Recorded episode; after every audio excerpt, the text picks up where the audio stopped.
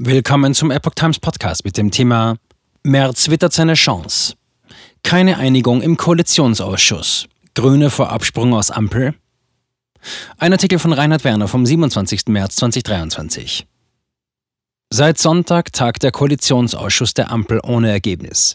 Währenddessen bemüht sich CDU-Chef Merz um Anpassungsfähigkeit in Richtung Grüne. Am Sonntagabend hatte der Koalitionsausschuss der Ampelparteien eigenen Angaben zufolge begonnen, zu den wichtigen Modernisierungsthemen des Landes zu tagen. Am Montag, 27. März, mussten SPD, Grüne und FDP ihre Gespräche unterbrechen, bislang noch ohne Ergebnis. Offiziell geht es derzeit nicht weiter, weil einige Ausschussmitglieder zu deutsch-niederländischen Regierungskonsultationen reisen. Bis dato sei man in vertrauensvollen und konstruktiven Gesprächen weit vorangekommen, heißt es in einer Erklärung. Am Dienstag soll es bereits mit den Verhandlungen weitergehen. Während Regierungssprecher Steffen Hebestreit vom Klären vieler Zielkonflikte spricht, wird der Ton zwischen den Koalitionspartnern jedoch spürbar ungemütlicher. Unstimmigkeiten begleiten Koalitionsausschuss. Habeck beklagt Indiskretionen. Noch am Sonntag hatte die Tagesschau einen entnervten Bundeswirtschaftsminister Robert Habeck zitiert, der mehr Tempo beim Klimaschutz fordere. Dabei blitze er jedoch nicht nur bei der FDP, sondern zum Teil sogar bei den Sozialdemokraten ab.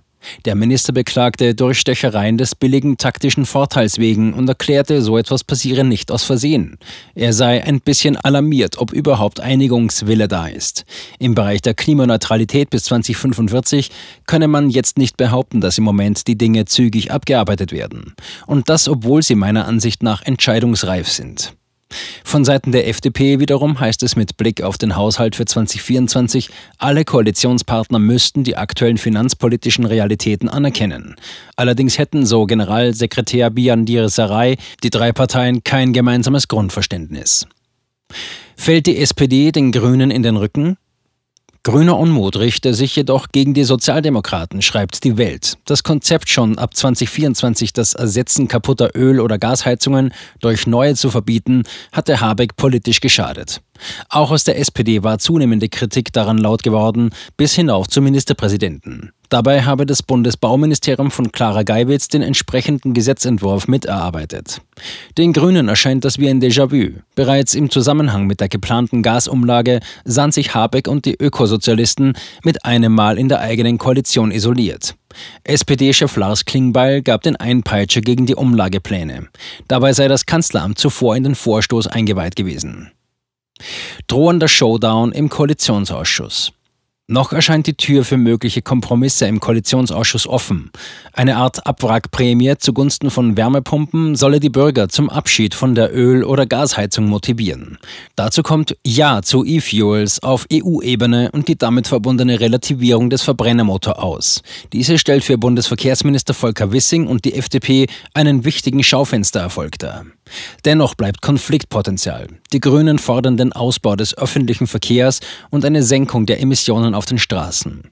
Die FDP legt sich quer bei Themen wie dem Tempolimit oder der Reform der Dienstwagenbesteuerung. Zudem geben sich die Liberalen als Hüter der Pendlerpauschale, die ihre Koalitionspartner in Frage stellen. Das vom Umweltbundesamt geforderte Bonus-Malus-System für neu zugelassene Pkw, ausgehend vom CO2-Ausstoß, bleibt ebenfalls strittig. Das Bundesfamilienministerium meldet unterdessen einen Bedarf von 12 Milliarden Euro für die Kindergrundsicherung. Auch hier bleibt Bundesfinanzminister Christian Lindner zurückhaltend. Insa sieht hauchdünne Mehrheit für Schwarz-Grün. Unterdessen hat CDU-Chef Friedrich Merz, so die Welt, auf einem Regionaltreffen seiner Partei in Linstow aufhorchen lassen. Unter anderem mit Blick auf das anstehende Grundsatzprogramm habe er eine Rede gehalten, die auch von einem Grünen stammen könnte. So sei für März die Klimaneutralität Deutschlands bis spätestens 2045 nicht verhandelbar. Zudem müsse sich die Union Fragen stellen wie, verbrauchen wir zu viele Ressourcen oder sind wir ausreichend nachhaltig? Auch die soziale Komponente müsse die Union wieder stärker in den Vordergrund stellen. Eine unmittelbare Machtoption für den Fall eines Scheiterns der Ampel im Koalitionsausschuss gibt es für ihn noch nicht. Für einen fliegenden Koalitionswechsel hin zu Schwarz-Grün fehlt es im derzeitigen Bundestag an der Mehrheit.